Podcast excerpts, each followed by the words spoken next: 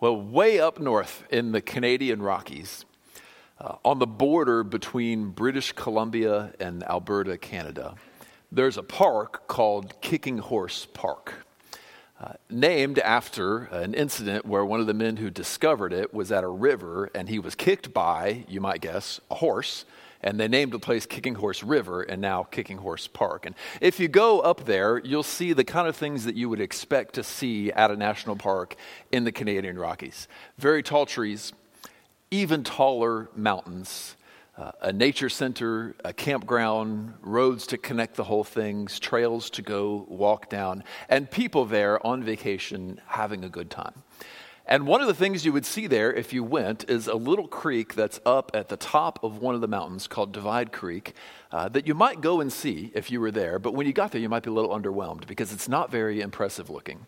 Uh, it's maybe the distance from me to the pew across, it's not very far across uh, a foot or two deep, and you know, the kind of river that you and your kids try to pick out the dry rocks and sort of like cross on dry land because there's all those rocks in the middle of it. So I could imagine myself and my kids trying to figure out how to get across the thing on the rocks. Not the most impressive creek in the world, and yet people hike to it and they go see it.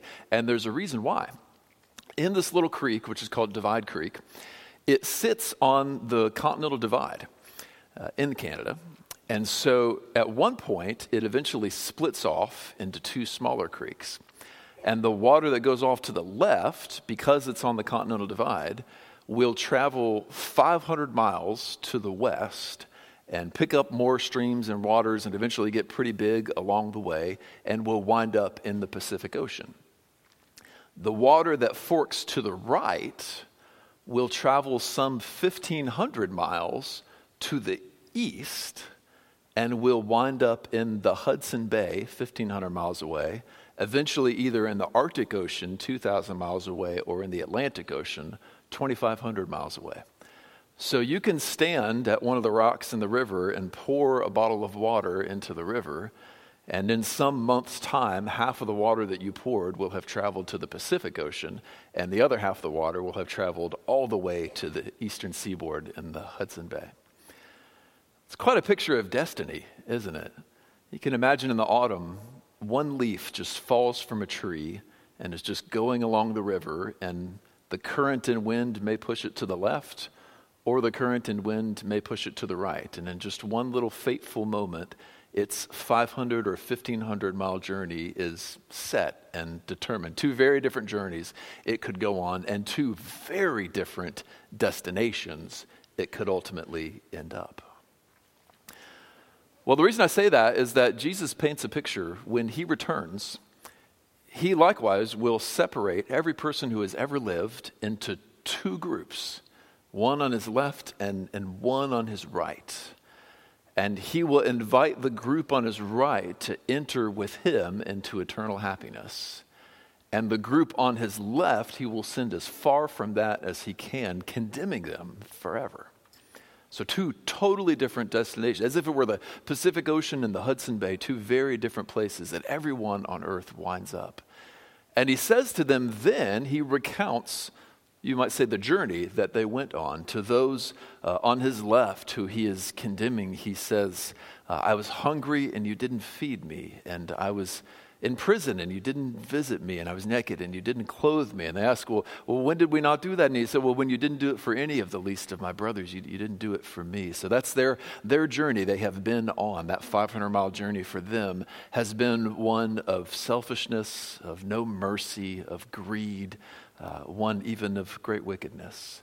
And then he says to the group on his right, the group uh, who was going to share eternal happiness with them, uh, come and share in happiness with me. For I was hungry and you fed me, and I was, I was naked and you clothed me, and I was sick and in prison you came and, and you visited me. And they asked the same question. Well, well, when did we ever do that? he said, Well, when you, didn't do, when you did it to the least of my brothers, you did it for me too. So come and share in my happiness. So not only is their destination different, but their journey was different too. It was one full of good works, it was one full of mercy for others, it was one full of holiness and righteousness. So, not just two different destinations, but two very different journeys to get there. And you can trace that journey for every one of those people all the way back to one moment when there was a fork in the river and they chose one fork over the other. And so the question we're going to ask today is well, what is that fork?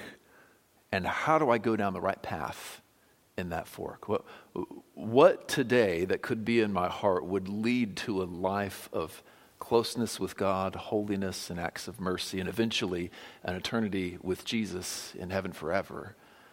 And what, on the other hand, could be in my heart that would lead to a life of selfishness, greed, wickedness, and ultimately condemnation forever? What's, what's the decisive factor? What is it in the hearts of us that makes the difference? We're going to ask that as we look at two characters in the story Luke tells about the birth of Jesus. We're going to compare Zechariah to Mary. We're going to see what the difference is between the two of them, and then we're going to see how God rescues Zechariah, one of them, from going down the wrong path and brings him back to the right path. So we're going to finish two stories that we started last week and the week before. You may notice we stopped in the middle of both of those stories. You may have been disappointed by that, but don't worry, we're going to finish them today. And then we're going to see how what Luke is setting up in those two stories he brings to completion as Mary goes to visit Elizabeth, and Elizabeth says something to Mary that answers a question we might have. So we start early in chapter one. A man named Zechariah has uh, he's become old, and his wife with him. They're both, they're both advanced in years. It says uh, too old to have children, and they never had children. They're righteous people. They love the Lord. And one day the Lord appears to Zechariah in the temple as he's doing his priestly work. Uh, it's an angel of the Lord, I'm sorry, not the Lord. And the angel tells him, Your wife Elizabeth is going to bear a son. You're to name him John. And he will be a great prophet who will turn the people back to the Lord and will make ready a people prepared. We did not read two weeks ago Zechariah's response. And here it is in verse 18. And Zechariah said to the angel, How shall I know this? For I am an old man, and my wife is advanced in years. And the angel answered him, I am Gabriel. I stand in the presence of God, and I was sent to speak to you and bring you this good news. And behold, you will be silent and unable to speak until the day that these things take place, because you did not believe my words, which will be fulfilled in their time. And the people were waiting for Zechariah, and they were wondering at his delay in the temple. And when he came out, he was unable to speak to them.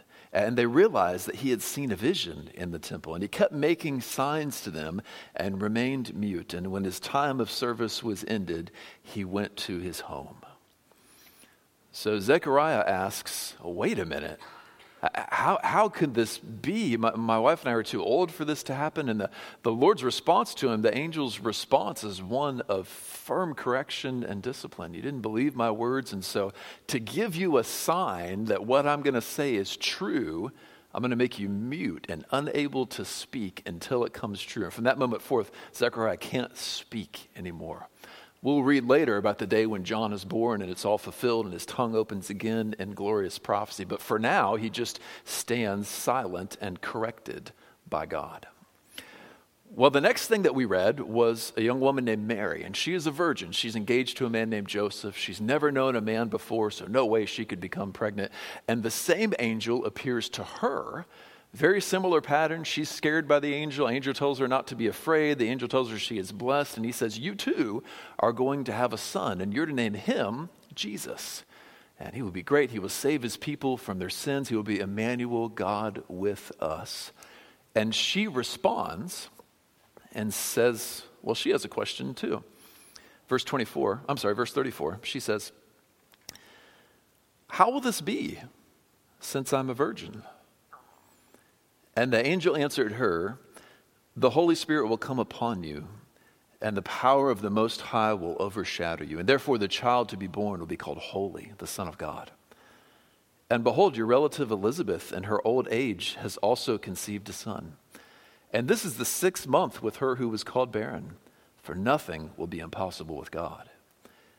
And Mary said, Behold, I am the servant of the Lord. Let it be to me according to your word and the angel departed from her.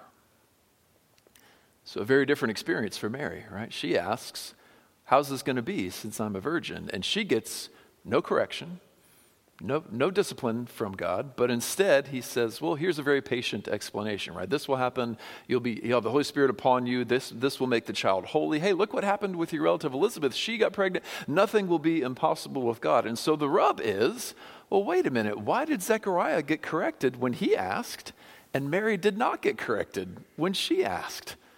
Is it because he's old and she's young and he should know better? What's going on? What's the difference? And so, one who reads the story is left wondering why the two got treated so differently, what the difference is for them.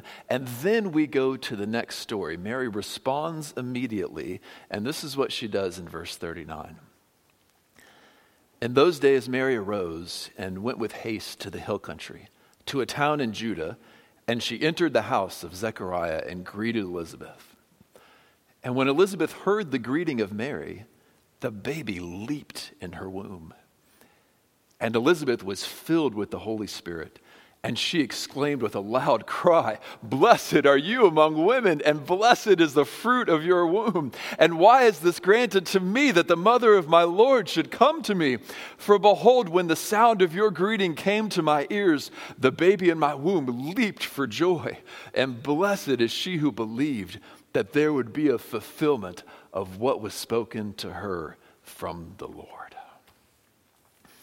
So, John is doing quite a few things there, and he is really kind of bringing to a conclusion many, many points he has made thus far, many things he has said thus far. He is confirming and fulfilling words that have been spoken there in the Gospel of Luke. He has said, for instance, before that John in his mother's womb will be full of the Holy Spirit, right? Be full from the Spirit, even from his mother's womb. And we see that fulfilled here in Elizabeth as the baby leaps and then she speaks out prophecy full of the Spirit herself, even while she is carrying John. Uh, we got the sense through what Luke has been doing that what God is doing here is incredible and amazing. Through the two angelic stories and the way that they're kind of the climax of all these wonderful, miraculous births that have happened throughout Old Testament history. And now that's just amplified even more as this baby leaps, and even Zechariah's wife, Elizabeth, exclaims prophecy. We have gotten the sense already that John is great, but Jesus will be greater, and he is the one that John is preparing them for before. And now that is heightened again as it is John who leaps in the presence of Jesus, as if Jesus is the greater one. And Elizabeth blesses Mary to say that she has the greater child within her. One thing Luke is doing here, confirming what he said before, is answering that question we have. Why did Zechariah get corrected when he asked a question? And Mary got blessed and got a good explanation when she asked a question. And the answer comes when we compare what was said to Zechariah in verse 20 with what Elizabeth says to Mary in verse 45. In verse 20, the angel says to Zechariah, And behold, you will be silent and unable to speak until the day that these things take place. And here's why because you did not believe my words which will be fulfilled in their time. Now compare that to what's said to Mary in verse 45. And blessed is she who believed that there would be a fulfillment of what was spoken to her from the Lord. So Zechariah did not believe there would be a fulfillment of what was said to him. Mary did believe that there would be a fulfillment of what was said to her. And this is all the difference going forward for them. Come to think of it, now that we know that, we can trace ourselves back to the questions they ask, and you can even see the unbelief a little bit in Zechariah, can't you? He doesn't say, How will the Lord do this? He says, How will I know this? Or, I don't yet believe this will happen. I don't yet know this will happen. So prove it to me, show me so that I can know. And Mary's question is not, How will I know this will come true? It's, How will this be, right? How will the Lord do it? So his question assumes he does not believe yet, and her question assumes that she does believe that what the angel has said will happen. This is what sends them down very different paths. This is the fork in the river. One of them believed what God told her, and the other one did not. and blessed is she who believed. That brings us to the main point I want to unpack this morning. We will talk some about Zechariah too and what the Lord does to bring him back into obedience. But the main point this morning is that the most blessed people in the world are the ones who believe what God tells them. If you want a fast ticket to being blessed in the eyes of God, believe what he tells you. This is often what we call in the church and in the scriptures faith, right? Saving faith. He tells us something and we say, okay, I believe you. And with the heart of Mary, we say, I'm the Lord's servant. May it be to me as you have said. Even though what you are saying is too wonderful to be true, too incredible, I will choose to believe it anyway. And this is part of a broader teaching, which brings us back to that river picture I gave you earlier. The broader teaching here is that belief in what God says, or faith, leads to a life of growing closeness with God and growing obedience, and eventually to a very different destination, to eternity and eternal life with Him forever. Unbelief, on the other hand, leads to a life of continued selfishness, continued greed, and continually marked by sin as it was before, and eventually to condemnation forever. Two very different journeys, two very different destinations and the fork in the river, the difference in the river is do we believe what God is saying to us or not? Do we have faith or not? This is how it has been for all of the great heroes of the Bible. You might think all the way back to Abraham or even back to Noah, who was told that there would be a great flood upon the earth and he needed to build an ark. His journey changed after that, right? He dedicated many years, decades, I think centuries to building an ark. Why did he do that, though? Because he believed what God told him, that there would be a great flood. So his belief in what God told him led him down a different path and eventually to a very different end.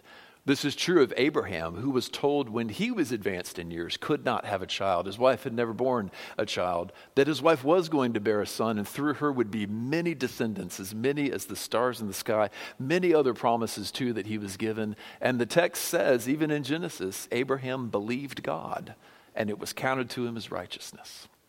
And then after that, every great thing he does in the story is an outworking of him believing in that promise. And all of his worst moments were an outworking of him not believing in the promise or doubting that promise. And so on it goes. The great Joshua, who led many battles of conquest for the Lord in Canaan, acted so courageously, led an army that was much smaller and much weaker than the armies he was facing, but did it with boldness and courage, confidence he was going to win. Why did he do that? Well, because he believed what God told him. God told him he was going to win those battles, and he believed God, sent him down a very different path, and ultimately to a very different end. David did many courageous works, right? Uh, slaying a giant, leading Israel in righteousness, turning from sin when he was confronted, all because he believed promises that God had made him. He believed that God was zealous enough to slay that giant that mocked Israel's army. And he believed that God was going to keep his promise to give his kingship to his sons after him. And on and on it goes. Esther stands with boldness before the king and is able to rescue all of Jerusalem in one moment from destruction. She stood so courageously before the most powerful man in the world and the most powerful man in her life, her own husband, because she believed what the Lord had told her through her uncle Mordecai. He's put you in power for a time as this, and the Lord will protect his people one way or another. She believed those words, and so she did something very courageous and winds up at a very different end. On and on it goes through the Old Testament, through the New Testament. When we believe what he tells us, it sends us down a different path and takes us to a different place ultimately. That comes true now here with Mary. Mary believes the word that is given to her. And notice that part of the word is that her relative Elizabeth is six months pregnant, right? Now, we can't be sure by the way it's constructed, but it feels like she maybe didn't know that because as soon as she hears it, what's the next thing she does? She goes to visit Elizabeth, right? So it's you, you, can almost see the wheels turning. Oh, wait, she's pregnant too. I need to go help her. She's going to give birth in three. If the baby comes early? I got to get there now. So she goes with haste to help Elizabeth. Believing what the angel has told her that Elizabeth is pregnant. Maybe she already knew that, maybe she didn't, but she goes in faith that what the angel said is true. And she even says to him, I am the Lord's servant. May it be to me as you have said. She would then marry Joseph, her husband. She would travel with him to Bethlehem. She would, all sorts of adventures wind up coming into her life because of this. And she just goes through them and treasures them all up in her heart with a spirit that at once is just the beauty of, of, of, biblical femininity and the beauty of humanity under God at the same time. I'm the Lord's servant. God, may it be to me as you have said. This is what faith does in our lives, sends us down a very different path to a very different end. Of all the hard to believe things that we must believe, uh, there's one that's more important than all of them. Uh, and that's what we often call the gospel message. This is a message that I proclaim essentially every Sunday here from this pulpit that, that God did become man in Jesus Christ. And he did so so that we could be reconciled to him. We who had sinned greatly against him uh, we who owe him all of our worship and obedience, but have given, given him none of what we owe him. He sent his own son to become flesh, to be here on the earth, to live a perfectly righteous life with no sin, to die offering payments for sins, to rise from the dead to guarantee eternal life to all who would trust him, and then went back up into heaven where he sits at the right hand of God and will come again to judge every last one of us. He offers to us with an open hand for anyone who will trust me. I offer forgiveness for all of your sins paid for by my death. I offer eternal life guaranteed in your resurrection that will look just like the resurrection that I went through. And I offer life forever and a glorified body in a perfected world in my kingdom when I return. That's the good news. And if we're honest, that's about as easy to believe as though you have never known a man and know no husband, the Lord will place a child within you, right? You will bear a son. That's just too incredible to believe, isn't it? He came, God came to earth and he died and he rose and he paid for sin. I have forgiveness for my sins. And yet the spirit of faith says, Yeah, I'm the, may it be to me as you have said. Amen. Right? I will believe what the Lord has told me. And so if there's anything I could just push into your heart this morning, it's, it's of all the things you must believe. Believe, believe that believe that news. If you're willing to believe it, that will send you down a very different path. Many winds in the road. It may be a 1,500 mile journey before you get to victory in the Hudson Bay at the end, but it'll be a different path and a different end. So put that faith in Jesus, believe in Him. This is why the, the letters that are written after this in the Bible, now I've gone through what happens before, but after, people like Paul and Peter write these letters and they say things like, For we are saved by grace through faith. Right? And that's a gift of God, it's not by works, so that no one can boast. Why is that? Because, because the most blessed people in the world are not the ones that work the hardest, they are the ones who believe what God tells them, and we are saved by faith. This is why Hebrews 11 goes on and on and on with example after example of heroes who did great things by faith. They did that. Because the fork in the river is faith. Do we believe what God is telling us? That means that in your life, if you're willing to trust Him today, your life will begin to look very different, right? You'll go down a different river. Your Sundays will look very different. You'll spend them worshiping, maybe with us or maybe with another gospel preaching church every time. Because why? Because now our heart beats for Jesus. We love him. We want to be with his people. We want to be in the room where he comes and gathers with us when we gather. And so we find ourselves here as often as we can. And your, your Sunday afternoon to your Saturday nights look very different as well. Now, walking in a growing closeness with God morning or night reading his word and praying to him, growing close to him, living in righteousness through the day, seeking him, seeing more and more your sin in your life and turning from it and confessing it to God. It's a very different lifestyle, probably, than what you were living before you came to Christ. But that's the different river that faith sends you down. And that's the way that our life ought to look different after we come to Christ Jesus. Some of us have lived that life for a long time. Right? Many of us here have trusted Jesus for well north of a decade, or some of us several decades. Some of you have a half century of following Jesus to your record.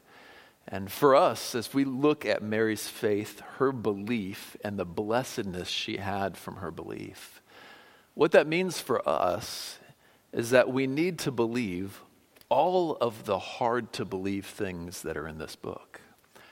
Because the gospel message isn't the only hard to believe thing in this book, is there? There's one point where a donkey talks. Uh, there's one point where an axe head floats. I mean, there's all kinds of things that are just hard to believe in the book. Some of them are hard to believe because, like what Mary heard and like the message of the gospel, they're just, they're just too wonderful. We, we look at them and we say, well, that makes logical sense, but that's too wonderful to believe. As I talk to Christians, I think probably one of the hardest to believe truths in the whole Bible is also one of our favorite truths in the Bible. And that is that God really does love you. Right? It seems easy to believe, doesn't it? But the more we probe into our hearts and the more we think, the more we want to say, I mean, me? Like, really?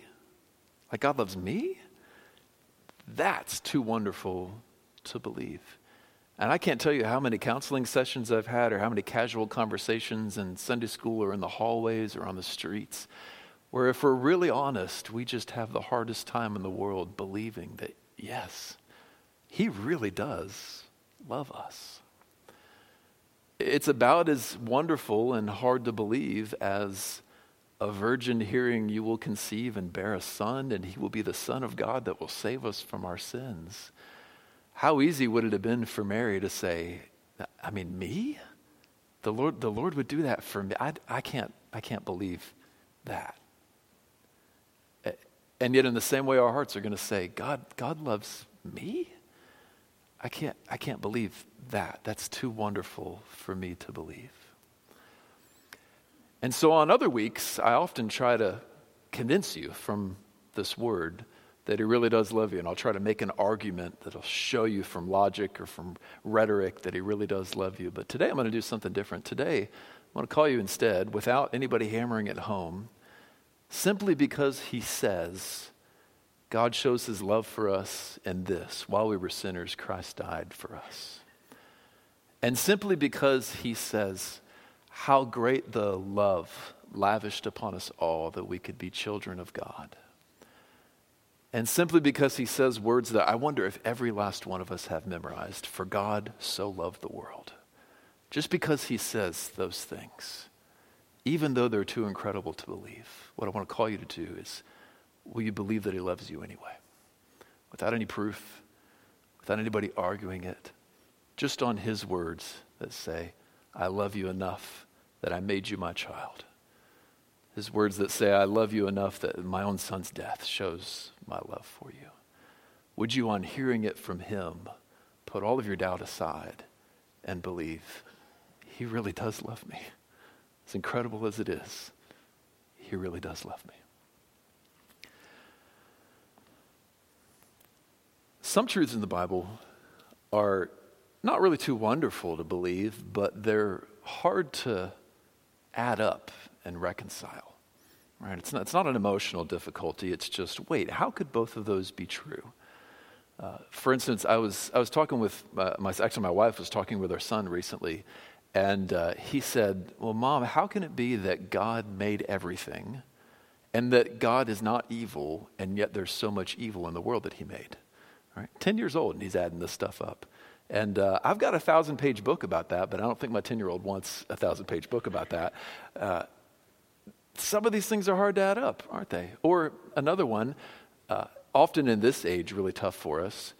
How could God have made men and women equally in his image, right? Genesis 1 27 and 28. Male and female, he made them both in his image, and yet have given men and women such different roles in the church and in society.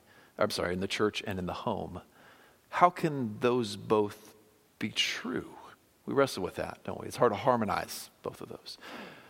One that's very common is how could the Bible teach that I make real decisions that I'm responsible for, and also teach that God foreordained everything that anyone will ever do from before the beginning of time? How can they both be true? right? So, so many truths, like I could go on and on. How could God be three and one? There's so many of them, right? And we look at them and we say, God, I can't add that up. Like, I can't make logical sense of that. Well, this is the very situation that Mary was in, right? She hears, You've known no man, you will not know a man until the child comes, and yet you will bear a son. And naturally, she's like, mm, I have some questions, right? How, how? That's not how this works, right? And so she asks with a faith filled heart, How will you do this? But she doesn't refuse to believe anything that the angel tells her, right? And this is what we have to do when we're faced with some of these truths that it's hard to believe all of them together. All right, so if it's hard to believe that God made men and women equal, and yet He does give us different roles in the home and the church, faith says, well, I'm the Lord's servant. May it be to me as you have said. And then comes with, okay, Lord, how, how does that work? Right? Are there answers in your word about how that works? Faith looks at truths like predestination and true, real decisions that we make that really make a difference and say, Lord, how is that? I'll believe them both because you teach them both, but, but how is it? Will, will you answer in your word and, and help me along here? What we cannot do is choose one over the other when that happens, any more than Mary could have chosen, well, sounds like I am going to bear a son, so I got to give up the purity thing, or mm, I'm going to stay pure and I'm not going to bear a son. She could have chosen one or the other. She chose both because the Lord gave her both, and we have to do the same thing. Some of us sometimes are even held back in our growth in Christ because we don't want to believe everything that's in the Word we like one side of, of an issue more than another side. And so I say, oh, I'll take that one and I'll hold that one at arm's length. All right. But faith, believing Him, going down the right road in the river says, God, what you say in this word, I'll receive it all. I'll take every bit of it. So there's a little bit of what it means to have faith be a fork in the road for you. It sends you down a very different path. Believing in everything that He says sends you down a life that looks very different. Now, one thing I said earlier in that leaf picture, right, is that if, if the leaf going down the river winds up in the wrong river, well, then it goes further and further down the mountain. And the way gravity works, it's never going to come back up and go along the right river, right? It keeps going down to the wrong ocean. And so some of you may have caught on to this already, but one of the questions we got to ask is well, wait a minute. That's not exactly what happened to Zechariah, is it? He didn't go down the wrong path until he met final condemnation. Actually, he got redeemed and, and put back on the right path. And so let's spend the rest of this morning looking at Zechariah and asking, well, why did the Lord put him on the right path? What we saw in his story, Zechariah was already a righteous man, him and his wife both. So, so he is a righteous husband, a righteous priest, leading his wife in righteousness, loving God, kneeling before God. And he doesn't believe what the angel says to him. So he's starting to go down the wrong river, right? Not believing. And essentially, what the Lord does is kind of take an oar out of a boat, you know, if the leaf's going down the wrong stream, and just takes that oar and just smack, smack, get, get back down the right path, sends him down the correct stream. And it's not the most pleasant image in the world, isn't it? A leaf getting beaten with an oar to go back down the right stream. But it eventually leads to the leaf going back down the right stream. The Lord gives to him a sign but it's not the sign he wants. He's going to be mute until these things happen. That, though, sends him back down the right path. And when his son is born, well, first he goes home when his uh, duty is over with. And so you, you can imagine he's faithful even to to believe now, okay, God will do what he says and we must do our part. I must go home and we must do this, right? So, so he believes, and then months later, the child is born and he writes on a tablet. They all think his child's name is going to be Zechariah. He writes, his name is John, right? So he believes what the angel says to him. And then his tongue is opened. Then he stands up and speaks prophecy that's longer even than what Elizabeth said in today's story more poetic and eloquent, has all these images, and it's in parallelism, and it's just so beautiful. So the Lord fills him, and now he is back on the right path. So the Lord didn't let him go down the wrong river. He grabbed him and pulled him back and sent him down the right river. What's going on here is when God's people stray into unbelief, he disciplines us back into faith. Good fathers do this to their children, right? The children start going down the wrong path, the father corrects them.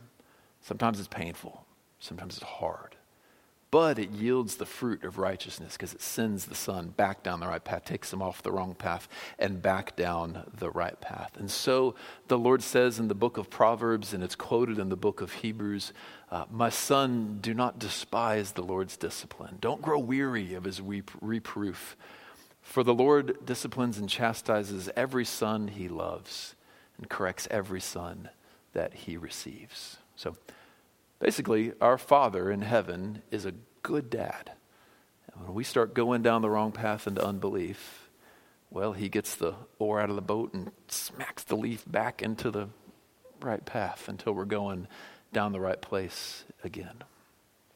This happens many times in the Old Testament too. God's people, Israel, they were very safely and squarely God's people, walking through the desert, headed to the promised land. There was no way they were not going to make it to the promised land. They were the children of God. God even calls them my son. Out of Israel I've called, out of Egypt I've called my son, he says, of Israel. They fall into unbelief, they bicker, they complain, and then they refuse to even go into the promised land when the Lord brings them there. And so he brings his discipline upon them. Because you wouldn't believe, you're going to wander in the desert for 40 years. One generation is going to pass away completely before I take you into the promised land. So his son, his Israel, did make it in, but there's a detour, right, because of their disobedience. Uh, King David, at one point late in his life, orders a census because of pride and vanity. He shouldn't have ordered it. It was against the law, or he was bound to break the law in the way that he did it. He shouldn't have done it. And the Lord says to him, Because you did this, you had to choose between these three punishments, and they're all terrible. Or in the law, the Lord says to Israel, if, if you lose your faith to me, if you stop believing in me, and it gets this bad, and you fall into idolatry, and it gets that bad, I'm going to send you out into exile. And then, when your hearts turn back to me, I'll bring you back right? And that's exactly what happens, just as he says. They're sent out into exile for their idolatry. Their hearts turn back to the Lord, and then they come back home to their land. And now here is Zechariah, a righteous man who in one moment says, I'm not going to believe what God says, finds discipline from the Lord, right? Because you did not believe, here's what's going to happen to you. So the pattern then is we, his people, we stray, he tells us because of that, this is going to happen. And then we receive that correction, and then we're brought back into righteousness, right? We stray, we learn, he says to us what he's going to do, he does it, and then we come back. Four points there in that pattern. Now, that's important because whenever we talk about God's discipline of his people, there's always somebody in the crowd, maybe many of you, wondering wait a minute, am I under God's? T- is my suffering because I have done wrong and is God disciplining me? And we just got to look at that pattern. Okay, is there a very clear thing you're doing wrong before God? Okay, the second is God saying, here's what I'm going to do because of that. He speaks through his word. Is there anything you can find in the Word that says, when you do this, the Lord does this? Some things there's a connection in the Word, other things there's not a connection in the Word. Can you find it in the Scriptures? Cause and effect. You do this, the Lord will do this. Okay, then third is what you're experiencing, what the Bible said would happen because of the thing that you did. And then fourth, if that's you, okay, come back into faithfulness, right? Stop that, whatever it is that you're doing. Sometimes the, the punishment will go on even after you've come back as a reminder. That happened for Zechariah. He seems to believe immediately and be corrected, and yet he's mute until the child is born. Sometimes it goes on as a reminder, but it's always a call back into faith. The key element, I think, to look for is does the Word of God connect what I have done with what I am going through? We can't just make up those connections, right? We would want to torment ourselves by making them up, but we can't do that. If the word connects what we are going through with what we did, well, then maybe we are. And if we are, what do we do? Come back to the Lord. So there's a little bit about why Zechariah went through what he went through. Why did that happen to him? The Lord wanted to bring him back to the right path. It may be that the Lord has pricked your heart this morning. Maybe he's just tapped it a little bit as we talk about that. Oh, I, I do fall into this all the time. And the word does connect that with what I'm going through. And maybe even through Zechariah's experience, you can see what that looks like and see, okay, I need to come back to the Lord. If that's you, we'll have a moment when you can turn and voice those words to the Lord. But what we have in the two of them are a picture in Mary of what faith looks like and how faith responds in action. And in Zechariah, what the good and kind discipline of God looks like. Would we receive both? Would we be filled with faith? Would we trust in Him? And if He is correcting us, would we receive us? The divide in the river is do we believe what He tells us? Let's go to the Lord in prayer and let's ask Him to help us with that.